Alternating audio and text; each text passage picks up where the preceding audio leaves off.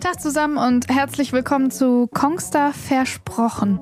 Hier gibt's ab jetzt Interviews mit Musikern, mit Sportlern, Unternehmern und anderen Persönlichkeiten. Eben mit Menschen, die den mobilen Lifestyle leben und ihn prägen. Definitiv immer mit dabei bin ich, Bianca Hauder, Moderatorin und Podcasterin und das Thema Fairness. Meine Gäste, die verraten, was Fairness für sie bedeutet, warum Fairness sie weiterbringt und an wen sie ihren ganz persönlichen Fairness Award verleihen würden. Also ich freue mich, wenn ihr reinhört, wenn ihr den Podcast abonniert und ihn euren Freunden weiterempfehlt. Willkommen, willkommen hier bei äh, Versprochen. Das erste Mal, muss man sagen, mit Bild, Webcast, die Kameras sind hier aufgestellt und natürlich sind wir auch weiterhin als äh, Podcast wie immer am Start. Ich bin Bianca Hauder, heute sichtbar, meine Gäste auch heute sichtbar, äh, wunderschöne famose Gäste, extra heute angekleidet, mal rauszugehen, ganz elegant. Wir sind hier im Kölner Blank Store in der Innenstadt. Juri ist da, Pierre ist da von Planche Malheur. Erstmal herzlich willkommen. Hi. Hi. Sänger und Gitarrist, wir haben gerade schon gesagt, wie schön es ist, echte Menschen zu sehen, oder? Ist ein bisschen absurd. Ja, es ist crazy. Auch äh, auf dem Weg hierhin, ich glaube, ich bin in den letzten Monaten nicht an so vielen Menschen vorbeigerannt. Ist verrückt. Ich glaube aber, die haben das auch gedacht. Ja, Alle denken das, laufen draußen rum, denken, wow, was passiert Menschen. hier? Oh, ja. Wie lange ist das denn bei euch her, dass ihr so eine Situation hattet wie jetzt, am Tisch sitzen mit unbekannten Menschen, mit mir? Boah, das ist, also, ich glaube, ich glaube, das letzte Mal war in der Karnevalswoche, da hatten wir einen Auftritt äh, bei RTL, glaube ich. Und da waren irgendwie, das war so ein, so ein Live, eine Live-Aufnahme und da waren irgendwie zehn Leute, zehn Kameramänner dabei und das war total aufregend. Irgendwie der ganze Raum, man hat den ganzen Raum angemerkt. Irgendwie auch so die alten 40, 50-jährigen Männer irgendwie waren so ganz aufgedreht, dass sie jetzt endlich mal wieder. So die Kameramänner, die das ja. seit Jahren machen, so plötzlich so, oh, die geil, meine so Kamera ist die geilste und die sind Menschen. Ja, die sonst immer so genervt sind so ein bisschen. Die waren sehr freundlich, das war sehr schön. Hat man dann dieses Ding, oh, vor äh, 8 bis 20 Leuten, die im Team sind, zu spielen, äh, ist schwieriger als vor einer riesen Masse, Tausenden? Auf jeden Fall. Ja? Also safe. Ich finde das, ich finde vor wenig Leuten eh schwierig. Und wenn du dann weißt, die sind auch nur zum Arbeiten da und nicht, weil die Fans sind, fühlt sich das noch schwieriger an. Oh ja. Okay, bevor wir äh, so richtig einsteigen, man muss mal kurz sagen, wer ihr seid. Also Planche Malheur, das sind, ähm, ich habe es mir zusammengereimt, die acht schönsten Musikerbeine Deutschlands in Minishorts. ja? Ja, wir arbeiten dran. Alex und Mathis, die sind heute nicht da. Ihr seid eine Kölsche Indie-Surf-Pop-Band. Euch gibt seit äh, ungefähr drei Jahren.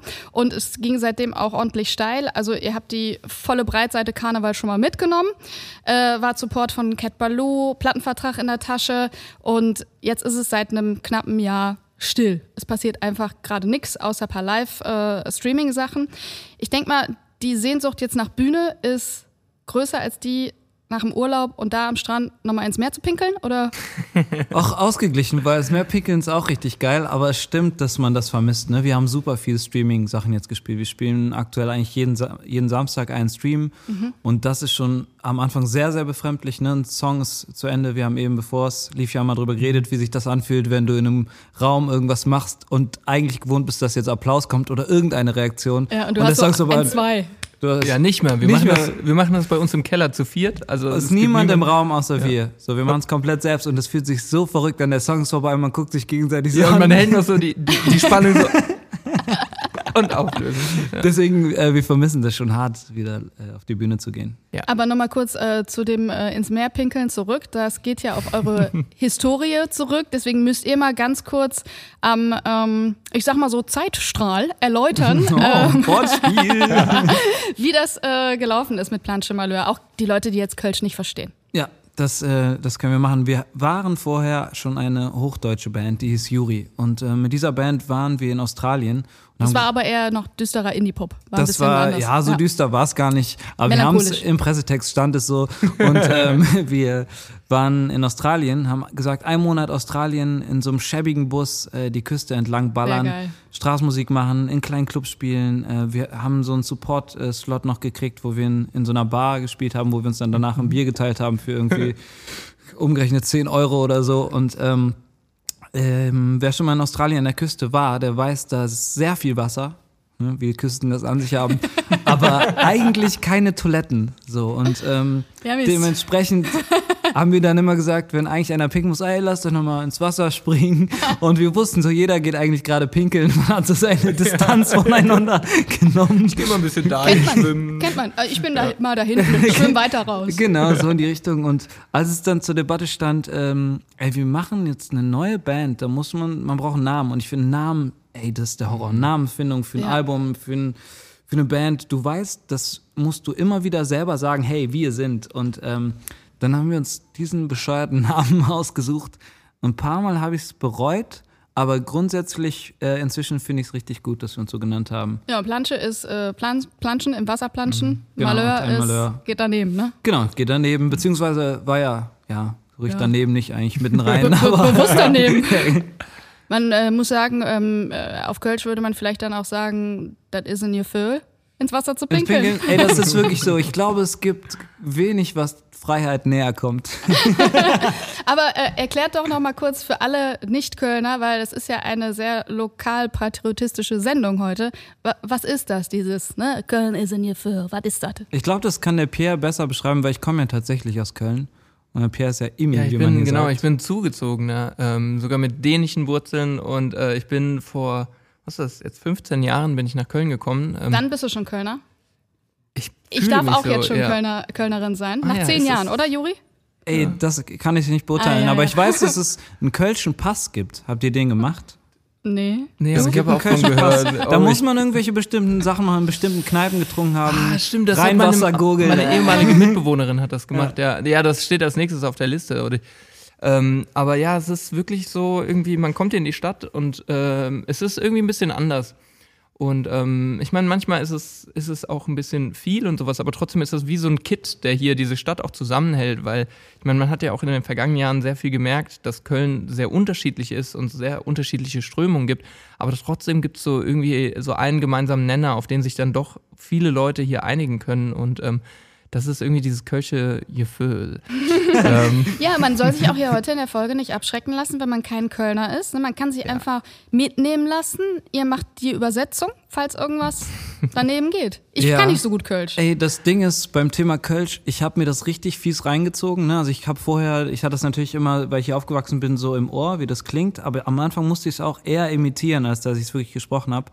Und für alle, die das jetzt gerade hören und vielleicht gerne so lernen würden, ein bisschen mehr Kölsch zu sprechen, gibt es eine Doku, der heißt Chicago am Ring. Da geht geil, es, die kenn ich äh, auch noch nicht. da geht es so um das äh, Rotlichtmilieu früher in den 70er, 80ern in Köln. Und in Köln gab es so ein sehr ausgeprägtes Rotlichtmilieu, was inzwischen sehr romantisiert wird. Ne? Mhm. Da gab es so ein paar Gestalten und die sprechen so richtiges Urkölsch. Da Der lange dann, Tünn. Der lange Genau, Tünn ja. ist dabei, äh, irgendwie Karate Jackie ist dabei. Ähm, äh, so eine, gesprochen wird das oft von äh, so einem damaligen äh, Kriminalkommissar. Und der ist so das Paradebeispiel, wie man Kölsch spricht, weil das hat auch was so mit der Haltung zu tun. Mhm. Und äh, das kann ich nur jedem empfehlen. Habe ich auch getan und dann erst angefangen auf Kölsch zu schreiben nach dieser Doku. Ist es denn äh, okay, wenn man es erstmal so ein bisschen imitiert? Auch manchmal habe ich so, jetzt vor dir habe ich Respekt, Juri, weil du kannst das richtig, ne? Inzwischen kann ich weil, das tatsächlich. wenn ja. ich jetzt so, sonst fange ich auch mal ab und zu so an, aber das ist so dazwischen. Aber du hast zum Beispiel auch den Singsang schon in der Stimme. Ja, das, also ich komme aus Remscheid, von daher. Ja, okay, dann das zählt. Umland. Alles Köln. Kannst du, kannst du Kölsch, Bier? Äh, sprechen tue ich mir sehr schwer mit. Also Mhm. ich kann es äh, schreiben, geht eigentlich ganz gut. Also wenn wir Songs schreiben und ich verstehe es auch alles. Aber ich bin sehr schüchtern mit dem Sprechen, weil ich, das sind ja dann so Kleinigkeiten und damit macht man sich dann irgendwie gefühlt auch schnell zum Affen. Und ich kenne das so aus meiner Kindheit noch, weil ähm, das in Dänemark gibt es auch ganz so verschiedene Dialekte. Und das war auch immer so da, wo meine Mama herkam. Da haben die immer gelacht, wenn ich irgendwas ge- falsch ausgesprochen habe. Und deshalb bin ich so ein bisschen, glaube ich, habe ich ja so ein bisschen Angst davor. Und es ist immer so, Ein Gefühl. Obwohl du bist, äh, da muss man sagen, wir haben hier den stärkeren Kölsch-Teil der Band gerade am Ja. Tisch. Ne? Also die, eigentlich schade, dass die anderen beiden gerade nicht da sind, weil das ist, hat wirklich eine sehr große Komik, weil die wissen, wie man die Wörter ausspricht, aber die haben die Melodie halt gar nicht. Und das hört sich halt an wie so ein Kind, was ein Gedicht vorliest und nicht weiß, was es da erzählt. Stimmt, dass wir hatten auch mal ein Radiointerview, der da hat. Mattes, äh, hat Mattes irgendwie gesagt, ich bin der Schlagzeuger. so. Und alle in diesem. Raum haben, saßen da und haben, haben einfach nur im Kopf geschüttelt. Das war schön. Ja, man kann sich das Gefühl dann auch äh, mit einem Besuch am Bütchen holen und danach ist es auf jeden Fall da. Auf jeden Fall. Ähm, es ist ja auch schon sehr viel, wir sind ja immer noch in der Pandemie über schwierige Situationen von Bands eben im Lockdown gesprochen worden. Jetzt ist der Lockdown wieder verlängert worden. Jetzt sind die äh, Lockerungen, die es gibt, äh, Ne, mal so, mal so. Viele Leute ärgern sich drüber. Ähm, wie bewertet ihr die Lage? Es sind ja immer noch keine Veranstaltungen drin, keine Konzerte. Ähm, wie bewertet ihr eure persönliche Lage, die von Musikern im Generellen im Moment? Glaube, da muss man so ein bisschen vorsichtig sein, weil wir es wirklich nur aus dieser Musikersicht beurteilen können. Ne? Alles andere, was man sich rausnimmt, das sollte man vielleicht anderen Leuten überlassen. Und das, deswegen sind wir da auch sehr vorsichtig, wie wir damit umgehen. Wir können nur für uns sagen, ähm, dass wir einfach hoffen, dass man Konzepte findet, dass man Musik oder Kunst generell schaffen kann und dementsprechend dann auch präsentieren kann, ohne dass sich Menschen anstecken. Und dass man die Entscheidung darüber, wie lange das noch dauert, das müssen, das müssen andere fällen. So die, das liegt uns nicht in der Hand. Aber wir ähm, wir sind ready und wir haben auch Bock, irgendwie alternative Konzepte auf die Beine zu stellen. Habt ihr da Ideen? Ähm, naja, wir haben ein paar Sachen schon gemacht. Ja. Wir haben diese äh, Silence-Konzerte gespielt, ne, dass die Leute Kopfhörer aufhaben, weit voneinander entfernt sind. Wir haben in einem Schwimmbad gespielt, äh, Poolpartys haben wir die genannt, ähm, wo die Leute nicht reinpinkeln durften, wo die Leute quasi im Wasser sitzen, auf Boards, die verteilt sind, weit voneinander weg und am Rand. Und wir eben an der, äh, am, an der Wasserkante gespielt haben, da ist dann so ein äh, Luftreinigungssystem, ähm, was dafür sorgt, dass das ging. Ähm, wir sind da wirklich Autokonzerte wo ich nicht so der Fan von bin, ehrlich gesagt, das fühlt sich sehr, sehr befremdlich Seltsam, an. ne? Also, ja, aber man ja. hat es halt mal gemacht. Also genau. das, ja, ja, man hat es gemacht. Das ist sowas, ich glaube, da wird man in, in fünf bis zehn Jahren werden alle Musiker darüber reden, so, ey, wisst ihr noch damals, haben wir... Als wir vor Autos gespielt ja, haben. Es ist verrückt. Schon eine witzige Sache eigentlich, also, wenn man ehrlich ist. Und es ist die einzige Möglichkeit und da probieren wir das Beste draus zu machen und alles andere, das muss die mein, Zeit bringen. So. Es ist auch gerade im Moment so ein bisschen, also klar, es ist, also diese ganze existenzielle Krise irgendwie, die ist, ähm, die ist natürlich ziemlich, krass und trifft auch verschiedene Gruppen härter als andere. Äh, aber gleichzeitig ist es so, dass, dass wir auch so das Gefühl haben, dadurch, dass es jetzt diese Einschränkungen gibt, wird man auch, also man arbeitet anders, man wird irgendwie ein bisschen kreativer. Es geht nicht mehr so darum, okay, wie kann ich jetzt irgendwie möglichst viele Zuschauer an Ort X bringen oder sowas, sondern man, man überlegt sich so, okay, was kann ich denn vielleicht anders machen, als ich sonst gewohnt bin. Und das macht, hat uns eigentlich auch das letzte Jahr irgendwie so durch diesen ganzen Lockdown getragen, weil es halt, man hat sich halt immer wieder neu einstellen müssen, andere Sachen überlegt, auch so dann auf einmal Streaming-Konzerte. Wie kriegt man das denn hin, dass das auch Spaß macht, dass es nicht so eure Shows, eure YouTube-Shows zum Beispiel. Ja, genau. Also das war auch so. Wir hatten erst, wir hatten im März, glaube ich, den ersten Livestream letztes Jahr gespielt und das war, das war überhaupt nichts. Und dass ähm, wir haben, was man äh, beim Streaming, glaube ich, als Musiker äh, nicht vertauschen darf, ist einem muss bewusst sein, du kannst dieses Live-Gefühl nicht simulieren. Es funktioniert nicht und dementsprechend solltest du es gar nicht erst probieren, ja. sondern quasi die Vorteile ja. rausstellen, die du hast. Zum Beispiel mit diesem Chat, den du hast. Ey, wenn mich einer bei einem Konzert in der ersten Reihe die ganze Zeit voll labern würde und mir Fragen stellen würde, würde ich dann irgendwann sagen, ey, sorry. Hier ist ein Konzert. So, ist ein Konzert, entspann dich. Ja. Aber in diesem Streaming, da wünscht man sich, das heißt, die Kommunikation mit den Leuten ähm, verändert sich und daraus kann man seine Vorteile machen. Und das sind für uns so Lernprozesse, die stattgefunden ja, haben. Oder auch Outfitwechsel. Also ne, wir, wir, wir, sehen uns ja selbst als eine Boyband, ähm, von, vor allem von Bruno Mars. Äh, inspiriert. und ähm, das haben wir in den Livestreams, wir haben, wir überlegen schon seit, seit Jahren, wie kriegen wir das hin, mal so Outfitwechsel, äh, so à richtig. Beyoncé. Ja, so, aber wir können halt nicht einfach mal für eine Minute von der Bühne gehen und haben dann da hinten fünf Stylisten und Stylistinnen sitzen. So, und bei, bei den Livestreams haben wir halt ein, Einspieler gebaut, die dann irgendwie eine Minute oder so gedauert haben, sind dann schnell hintergerannt ins Badezimmer, alle ganz schnell umgezogen und wiedergekommen. Das so ein bisschen Mini-Playback-Show. Ja, das war schon geil. Fand ich richtig geil. Voll gut. Du hast ja äh, gerade auch schon von den Existenzen gesprochen. Ähm, das ist ja bei manchen Musikern schlimmer, bei äh, manchen, die können das noch tragen, weil die eine große Crew haben und sehr erfolgreich sind. Wie ist es bei euch? Wie ist es gerade beschäftigungslos zu sein? Also ich ich glaube, wenn ich jetzt mal so in unserem Namen sprechen kann und auch so ein bisschen für, für, für alle Kölsch-Bands ist es so, verglichen zu, ähm, zu anderen Bands haben wir eigentlich eine sehr glückliche Situation gehabt, weil allein die Ausgangssituation, die war ja wirklich direkt nach Karneval, hat der Lockdown erst angefangen. Das heißt, jetzt verglichen zu einer anderen Band, die eventuell da gerade ihr Album release hat und auf Deutschland-Tour gehen wollte, ähm, haben wir schon mal Glück gehabt, dass wir quasi ne, mit dem besten finanziellen, mit der besten finanziellen Ausgangssituation in diese Krise gegangen sind. Und ähm, jetzt, es gab jetzt auch noch so eine private Spendenaktion, mal lasst ihr euch nicht allein. Da hat er es Ich gesagt. habe Ja. so gehofft, dass du Ja. sagst. Und da, das ist Wir, unfassbar. wir lassen ja. euch nicht alleine. Genau, Ja. ja. es ist, äh, das war mit einem Livestream ähm, initiiert von, von Cat Baloo und ich, ich glaube, die Blackfist haben da auch mit drin gesteckt und noch ein paar andere ähm, Vereine. Und da wurde unfassbar viel Geld eben für Bands und Crew und Tontechniker und äh, Tanzgruppen gesammelt, so dass man jetzt irgendwie auch noch so ein bisschen Puffer hat. Und dementsprechend ist es für uns, wir kriegen das, also wir kommen irgendwie noch über die Runden, so ähm, haben aber natürlich auch das Glück, dass wir jetzt nicht so einen großen Kostenapparat haben. Wir haben Ja, wir leben halt, also man muss auch so sagen, drei von vier äh, leben halt auch einfach in einem Studenten-Lifestyle, nur wir haben ein bisschen mehr verdient. Ne, also das Ja. muss man so sagen, äh, einer von uns ist Papa, hat Familie und so, das ist einfach was anderes. Ähm, aber grundsätzlich leben wir halt auch ein sehr runtergedrosseltes Leben. Und ihr habt halt nicht die Und, äh, fünf Cellisten hinten Backstage. ja, Genau, die, die haben wir schon, die werden halt nicht bezahlt. Nee, Quatsch. haben wir natürlich nicht. Wir haben ähm, Das ist auch in Gefühl in Köln. Das ist auch ein Gefühl und wir haben, was auch ein Gefühl ist, ist, dass unsere äh, Crew eigentlich aus unseren Freunden besteht. Das heißt, ähm, unsere Crew war jetzt auch nicht so, dass die seit fünf Jahren irgendwie, dass ihr einzigster Job war. Das heißt, die sind auch nicht ganz so hart geflogen.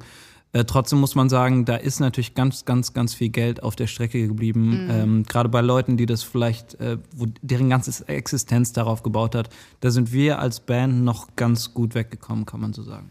Jetzt ist es bei den Karnevalsbands ja auch so, dass da nicht nur die Kohle wegfällt. Klar, jetzt, äh, jetzt der Karneval war halt super hart, dass er nicht stattgefunden hat. Aber ähm, es geht ja da auch tatsächlich um ein Gemeinschaftsgefühl in Köln, äh, in Mainz etc., überall, wo der Karneval stattfindet. Ne? Ähm, wie kann man das äh, auch eben Nicht-Karnevalisten erklären, was da gerade äh, passiert ist mit dem Karneval, mit dem Kölner Karneval dieses Jahr? Ich glaube, das muss man, was einem erstmal klar sein muss, ist, dass Karneval nicht eine Woche ist, ne? wie viele, die jetzt irgendwie nach Köln kommen, um zu feiern, sondern es ist vom 11.11. bis Aschermittwoch. Das heißt, es ändert sich ja immer ein bisschen, aber sagen wir mal bis 11.11. bis Ende Februar. So, das ist eine sehr lange Zeit und ähm, abseits des Wir gehen feiern gibt es ganz viele Vereine. So, jedes Dorf hat gefühlt fünf Vereine und ähm, dementsprechend kann man sich vorstellen, wie viele Leute ihr Herzblut in etwas reinstecken wie wichtig denen das ist. Und ähm, das haben wir extrem gemerkt ähm, bei unserem Publikum, mit dem wir in diesen Streams im Austausch sind, dass denen das sehr, sehr fehlt. Das ist, äh, kann man sich, glaube ich, vorstellen wie ähm, das, das liebste Hobby. Ne? Da, wird, da passieren viele Dinge, Familien kommen zusammen, tauschen sich aus, äh, Beziehungen entstehen, Beziehungen gehen vorbei. Ähm, es passiert alles in dieser Zeit. Ne? Also das Kostüme Leben, werden gebastelt über ein halbes Jahr lang Genau, etc. also, genau also das ist schwer, glaube ich, sich vorzustellen, wenn man das nie erlebt hat, aber es passiert unglaublich viel. Wenn man ehrlich ist, ist dieser ganze Klüngel in Köln, auch auf beruflicher Ebene, findet in dieser Zeit statt. Verträge werden geschlossen oder wenigstens bei einem Kölsch besprochen. Ähm, es ist sehr, sehr krass, was dadurch alles wegfällt. Und äh, das ist einerseits, äh, wenn man das finanziell mal beiseite schiebt, einfach ähm, Herzblut, was hier viele Leute reingesteckt haben. Und ähm, viel Trauer, äh, dass das nicht stattfinden kann. Und wenn ich mich jetzt nicht täusche, gab es nur eine Session, die ausgefallen ist. Und das hatte das mit dem Golfkrieg das zu war tun. Golfkrieg. Ja. ja. Und da merkt man auch so ein bisschen den historischen Kontext. Die Kölner lassen das nicht aus. Ja. Und das heißt, es muss was ganz, ganz Schlimmes passieren und äh, da bluten viele Herzen gerade. Was macht denn äh, die aktuelle Situation eben mit einer Stadt wie Köln, ähm, gerade auch mit dem Hintergrund, wenn ihr äh, Heimat besingt, das, das Fädel besingt, das Fädel ist das Viertel, das Stadtteil. Ähm, ich meine, das ist ja auch was, was die Stadt einfach dann, klar, lahmlegt, jede Stadt klar lahmlegt, aber in Köln ist das ja was ganz anderes, wenn man sich nicht äh, zusammen mit einem Kostüm irgendwo treffen kann. Ja, es ist, ähm, es, die Stadt lebt von Geselligkeit. Ne? Also Ja. ich, ähm, wir haben beide schon in anderen Städten gelebt und ich habe noch nie eine Stadt kennengelernt, äh, die so gesellig ist und auf der äh, die Geselligkeit auch so sehr basiert. Ne? Also dieses alleine dieses ähm, Bütche-Treffen, also sich am, am Kiosk oder Ja. wenn jetzt andere Leute aus, am Späti äh, treffen, ähm, dieses einfach Quatschen auf der Straße sitzen, das ist in Köln super ausgeprägt. Vermisse ich total. So auch an der Uniwiese zu hocken, da auf der Mauer, wo die Leute sonst wie die Gänse nebeneinander hocken, das, Das- fällt alles weg. So, das man, ist man krass. muss ja auch sagen, es ist, es, also dadurch fehlt auch, also fehlt auch so eine, so eine, so eine Connection irgendwie zu, zu Leuten, mit denen man sonst nicht zu tun hätte. Also es ist ja, sonst lebt man ja sehr schnell in so seiner eigenen Bubble und hat, umgibt sich mit den Leuten, die dem eigenen Denken irgendwie entsprechen. Und das ist hier in Köln halt fällt, also fällt mir das persönlich sehr häufig auf, dass ich auf einmal mit Leuten in Kontakt bin, wo ich das Gefühl habe, die hätte ich jetzt niemals woanders kennengelernt als Ja. jetzt hier in der Kneipe oder bei, bei irgendeiner Karnevalsveranstaltung. Und dann redet man halt mal. Und wenn es halt fünf Minuten sind und auch merkt, so, nee, mehr muss ich jetzt mit dieser Person nicht reden, aber trotzdem kriegt man so ein Gefühl füreinander. Und ähm, auch so, egal was dann der, der, der Background ist oder auch, ne, natürlich teilweise auch ähm, Einstellung, dass man trotzdem irgendwie so merkt, so, ey, man kann auch sich arrangieren miteinander. Und es ist irgendwie so, weil das Gefühl habe ich halt im Moment, dass sich so immer mehr ja so jeder in seinem Standpunkt dann so festigt und in seiner Bubble wohlfühlt und nicht mehr rausgehen will. Und das ist eigentlich was Cooles an dieser Stadt Köln, dass man halt so, dass er eigentlich gewohnt ist, dass es dazugehört, einfach mal so über seinen Schatten zu springen und mal, keine Ahnung, halt mit Leuten zu reden, die vielleicht nicht studiert haben, so wie man selbst, oder die, ähm, die Ja, einfach kennenlernen, eine Offenheit an den Tag legen. Ich kenne das ja. auch mit, äh, jetzt, äh, mir fällt das auch ganz schwer, nicht einfach Leute direkt zu umarmen oder mal irgendwie Ah. auf die Schulter oder, weil wenn man aus dem Rheinland kommt, dann hat man das halt, Ja, ich. also Körperlichkeit ist hier eine krasse Geschichte. Also Ja. das, ähm, als wir noch die Indie-Band waren, hatten wir halt viel so studentisches Publikum und da war so Maximum so mal auf die Schulter klopfen und sagen, ey, das war cool. und jetzt, ne, da kommt irgendwie die Uschi aus Ruppig da Rot nach Köln, um hier Party zu machen.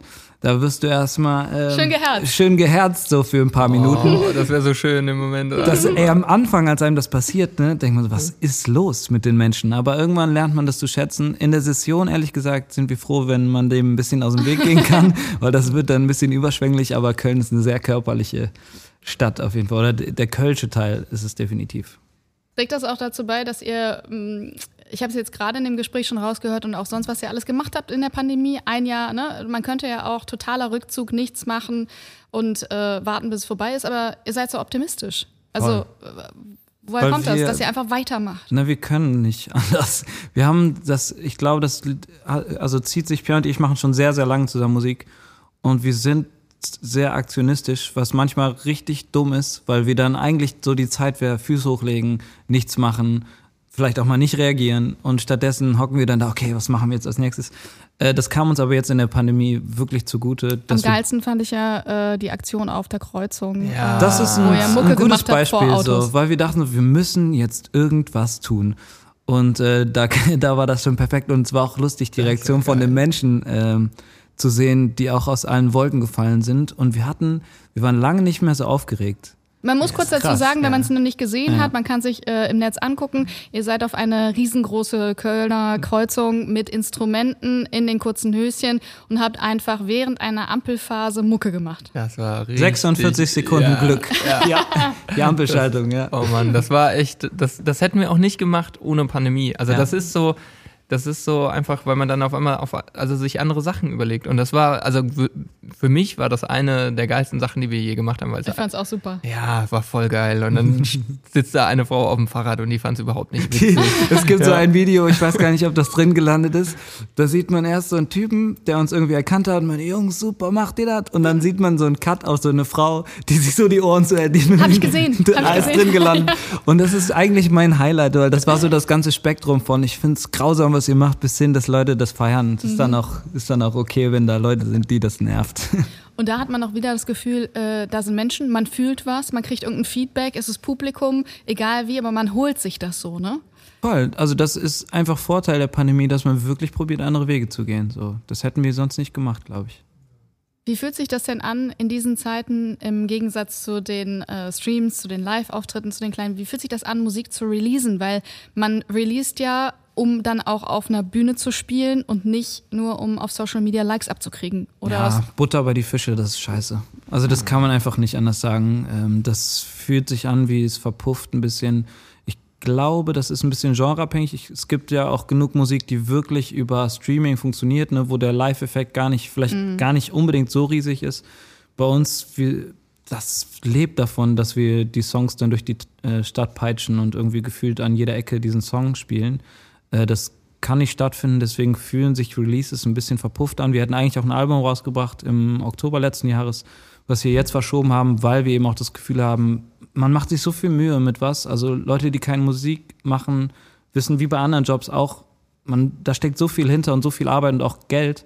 Das fühlt sich gerade nicht gut an, Musik rauszuhauen und deswegen machen wir es auch relativ wenig. Jedenfalls neue Songs gibt es eigentlich kaum.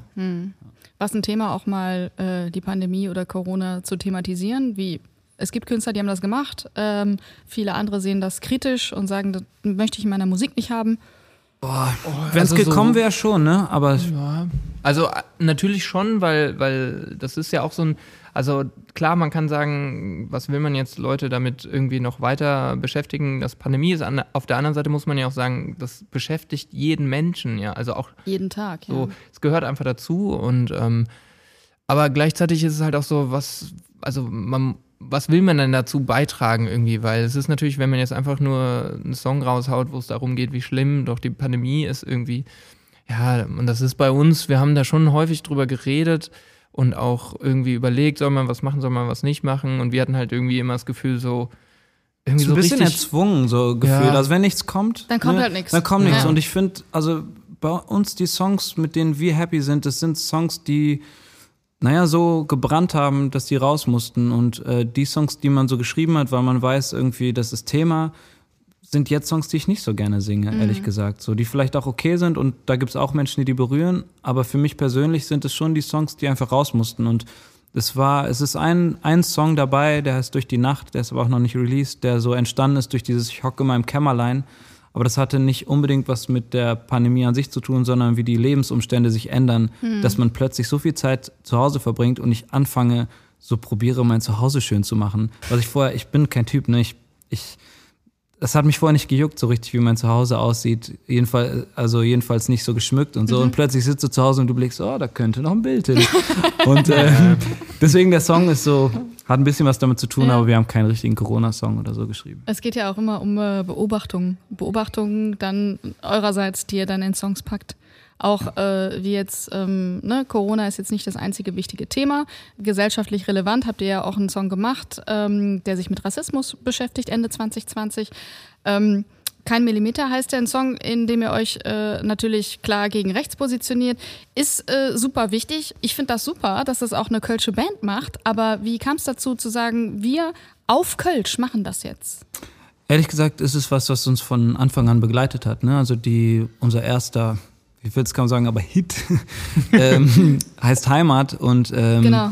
der spiegelt quasi meine Zeit oder mein Aufwachsen in Köln wieder. Ne? Das, ähm, und das heißt, das Thema als, äh, als dunkelhäutiger Mensch in Köln aufzuwachsen und in einem Genre unterwegs zu sein, was männlich, weiß und eher älteres Publikum basierend ist, sich mit so einem Thema auseinanderzusetzen, lag bei uns sehr, sehr nah.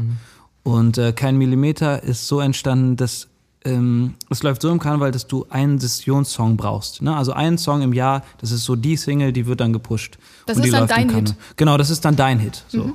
Und ähm, da muss man sich als Band gut überlegen, womit willst du dich da hinstellen? Ne? Das wird die mehr, meiste Aufmerksamkeit bekommen. Und wir haben gesagt, wir wollen als Band für was stehen. So und im Karneval gibt es äh, Fraktionen, bei denen es ein bisschen verpönt ist, zu politisch zu sein. Und wir haben gesagt, genau das wollen wir nicht. Wir wollen politisch sein, wir wollen ähm, eine klare Haltung haben. Und ähm, dieser Song ist genau dadurch entstanden, dass wir überlegt haben, wie können wir den verpacken. Leider hat sich nachträglich gezeigt, dass der Song eine Utopie ist. Also in den Strophen wird gesagt, ähm, wir sind eins, so hier gehört jeder hin. Äh, spätestens die äh, oft besprochene WDR-Sendung ähm, hat dann gezeigt, dass eine ganz klare Utopie ist. So. Ähm, und das ist, macht den Song für uns eigentlich noch interessanter, weil es eben eine, Wun eine Wunschvorstellung wird beschrieben, die wir gerne hier hätten.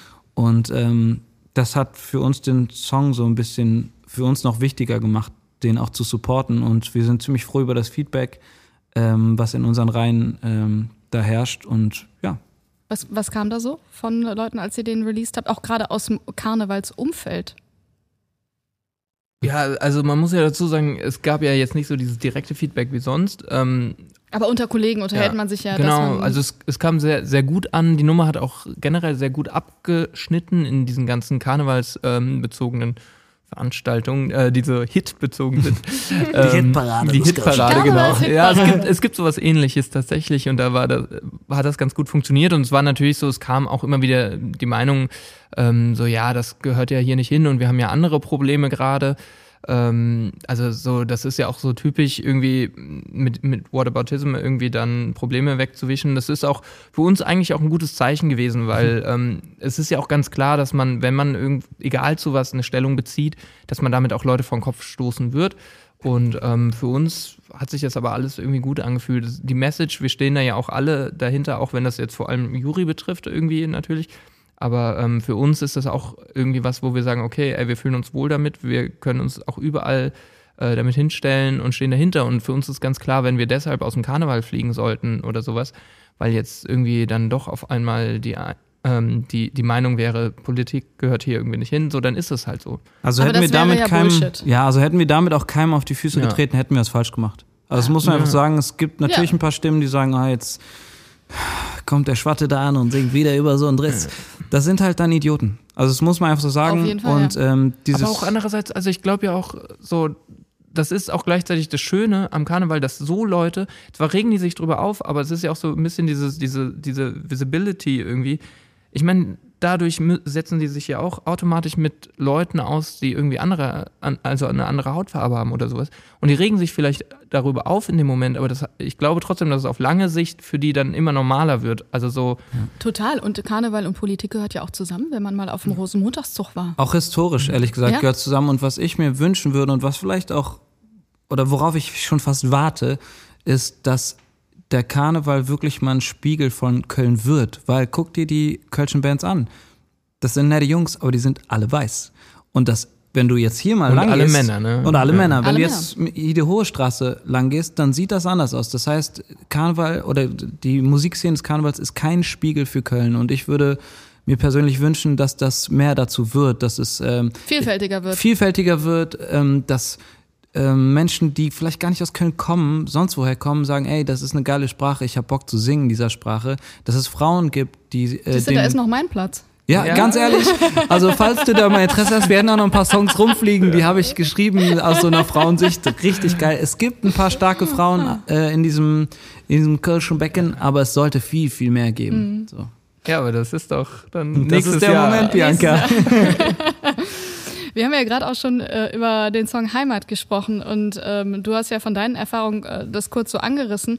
Da singst du ja, also du kannst es nochmal in Kölsch schön sagen. Äh, ich sag's äh, äh, auf Hochdeutsch. Ich bin hier geboren, habe die Kölsche Sprache Ach, gelernt. warte ganz kurz, Bianca. Ja, bitte. Komm auf Kölsch. Ich, ich habe es hier nicht stehen. Wirklich nicht? Nee, sag mal, ich spreche dir nach.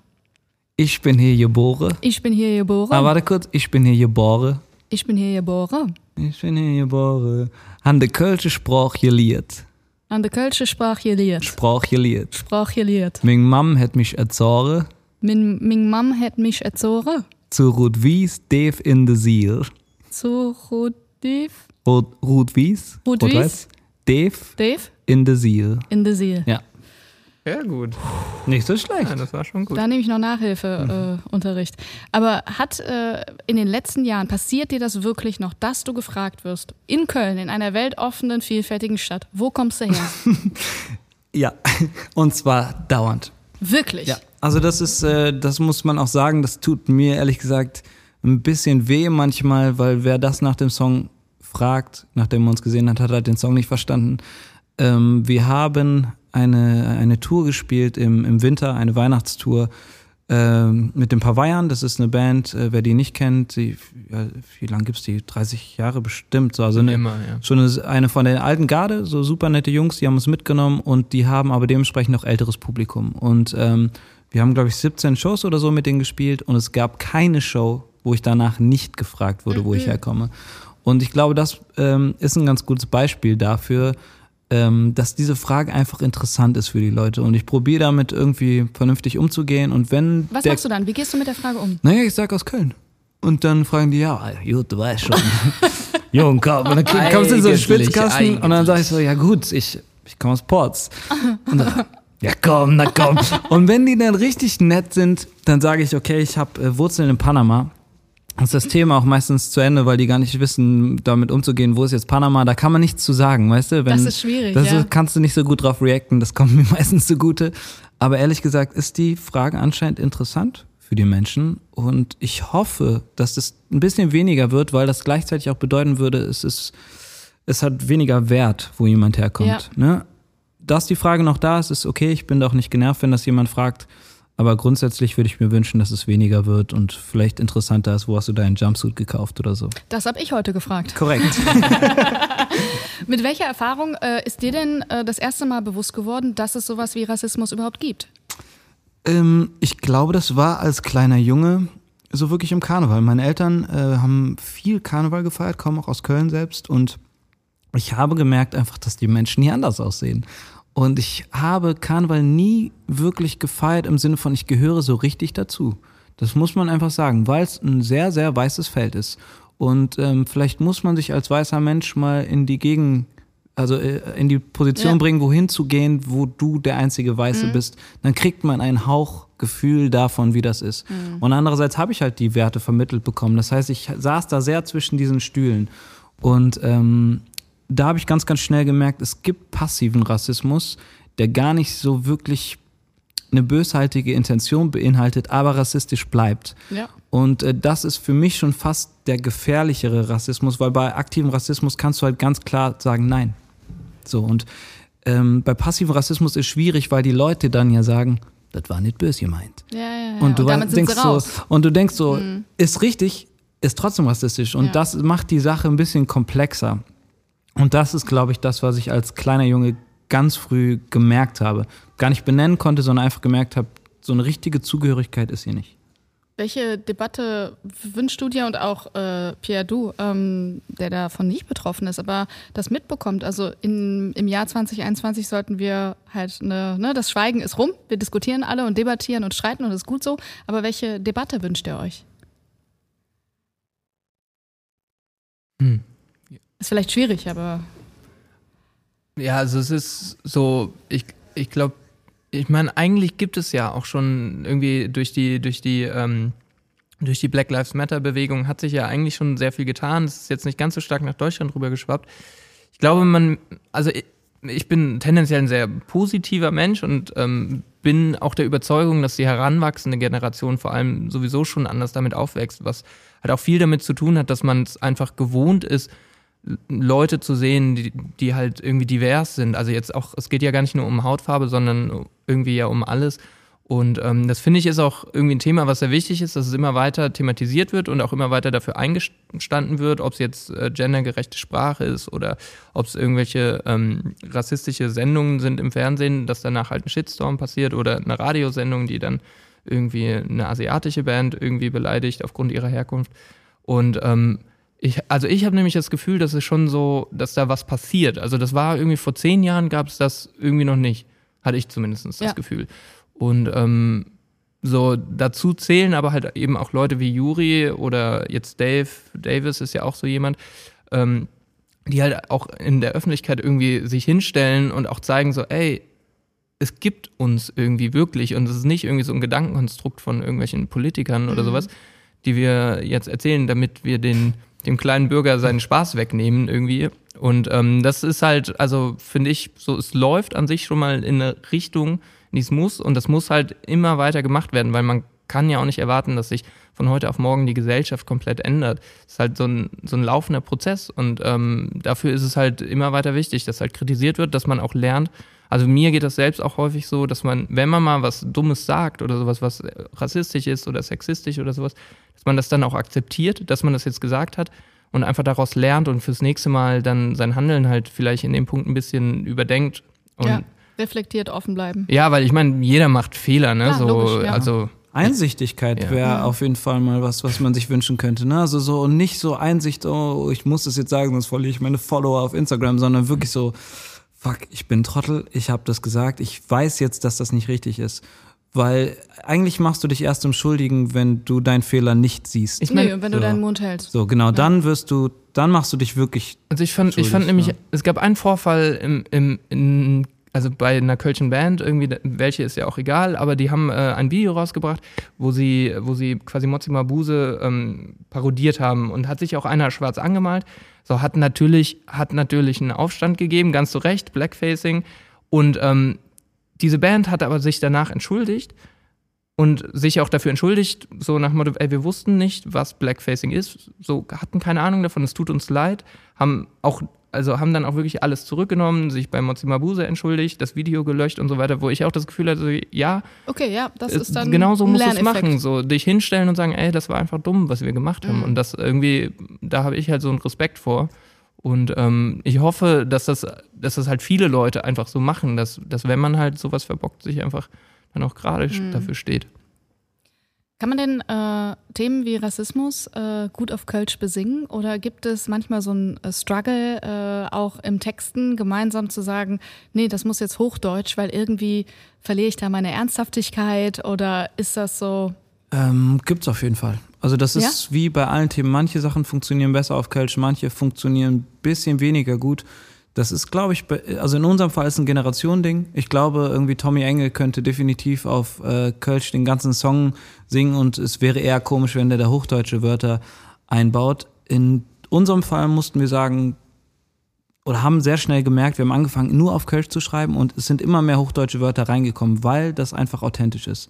Es wäre auch eigenartig, wenn ich meine Anmoderation komplett auf Kölsch mache, weil, wie man hört, ich habe keinen kein Dialekt. So, ich spreche den nicht in meinem Alltag.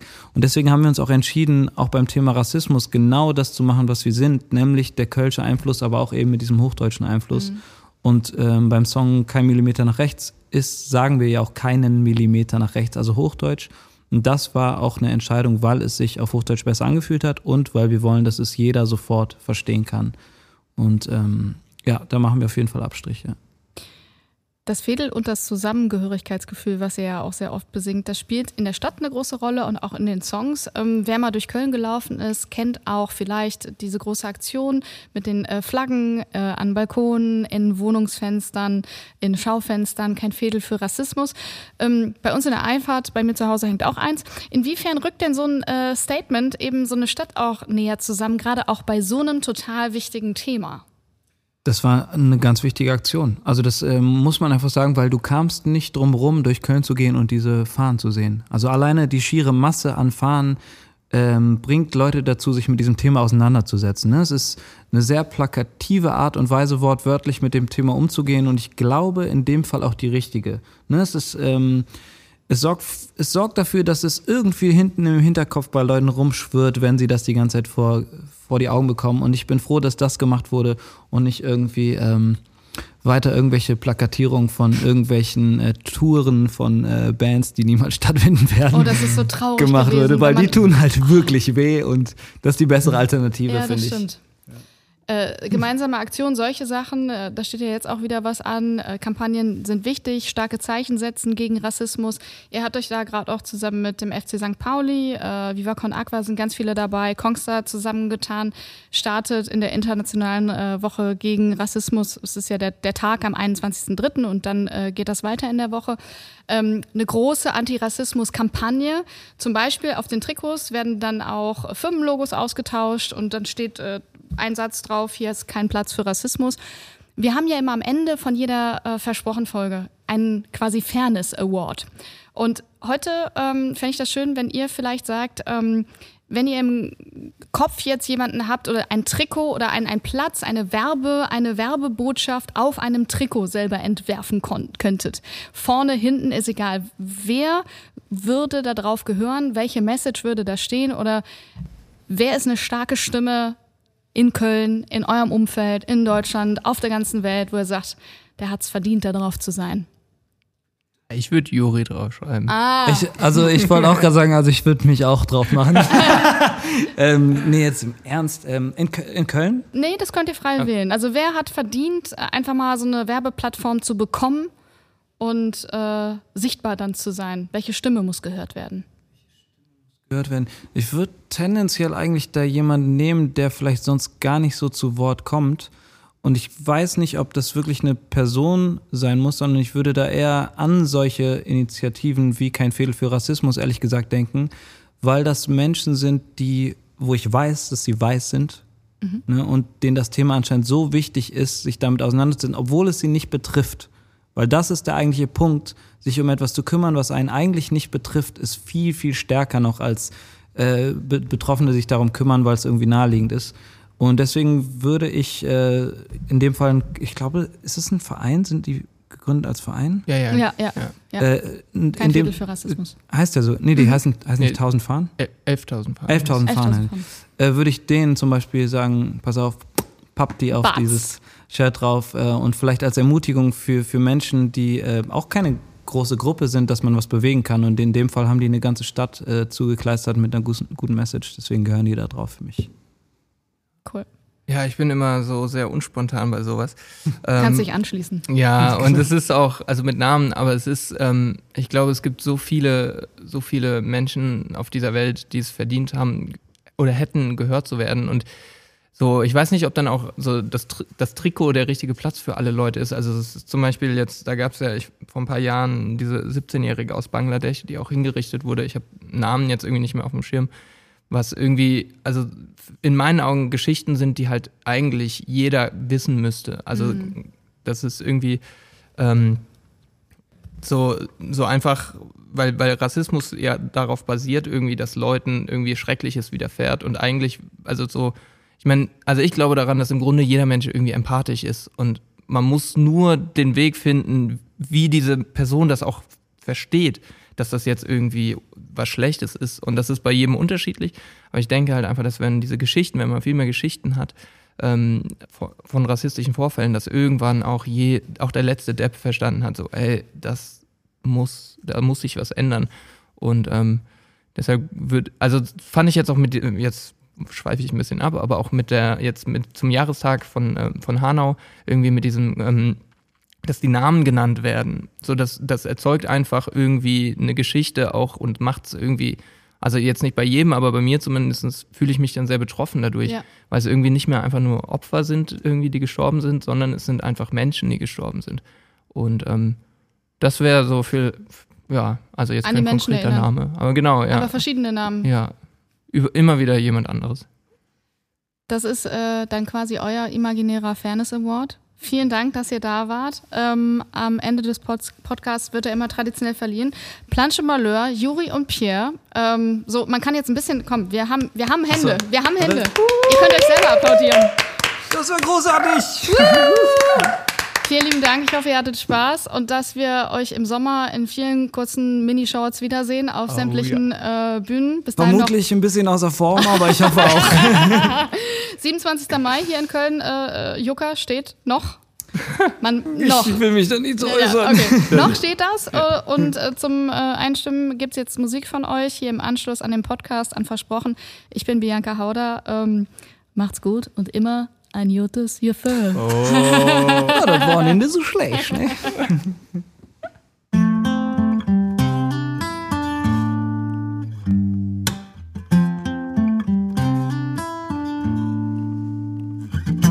Ich kenn jede Straße und jeden Pflasterstein.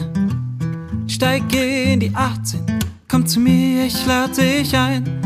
Am Bütchen an der Eck scheint die Sonne ins Gesicht. Wir schwenken bunte Fahnen, kannst du sehen, so wie du bist. Denn wir sind Familie, egal woher du küsst. Et ist die Kölsche schon bestellt, für dich und mich. Du bist mein Fedel, du bist das Bütchen in der Not. Du bist der Wind in meinem See. Du bist mein Fedel für jede, keinen Millimeter nach rechts. Kein Fedel für Rassismus, für Brung ist keinen Platz. Mal mit uns die Zukunft und in Liebe steckt die Kraft. Konfetti statt Kanone, Spaghetti statt Parole.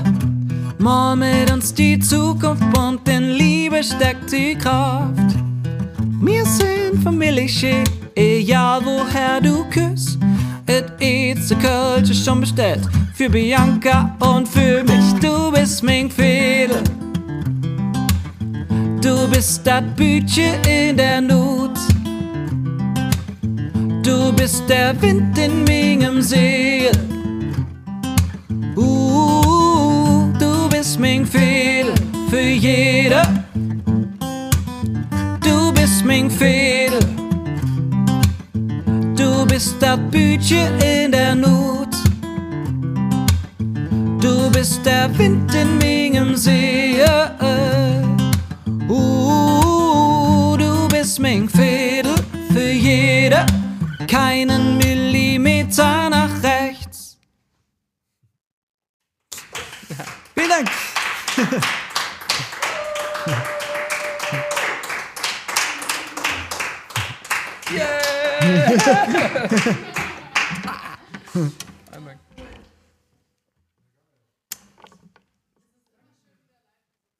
Ja, es war auch schön zu spielen. Das ist aber auch ein bisschen aufregend. Ah.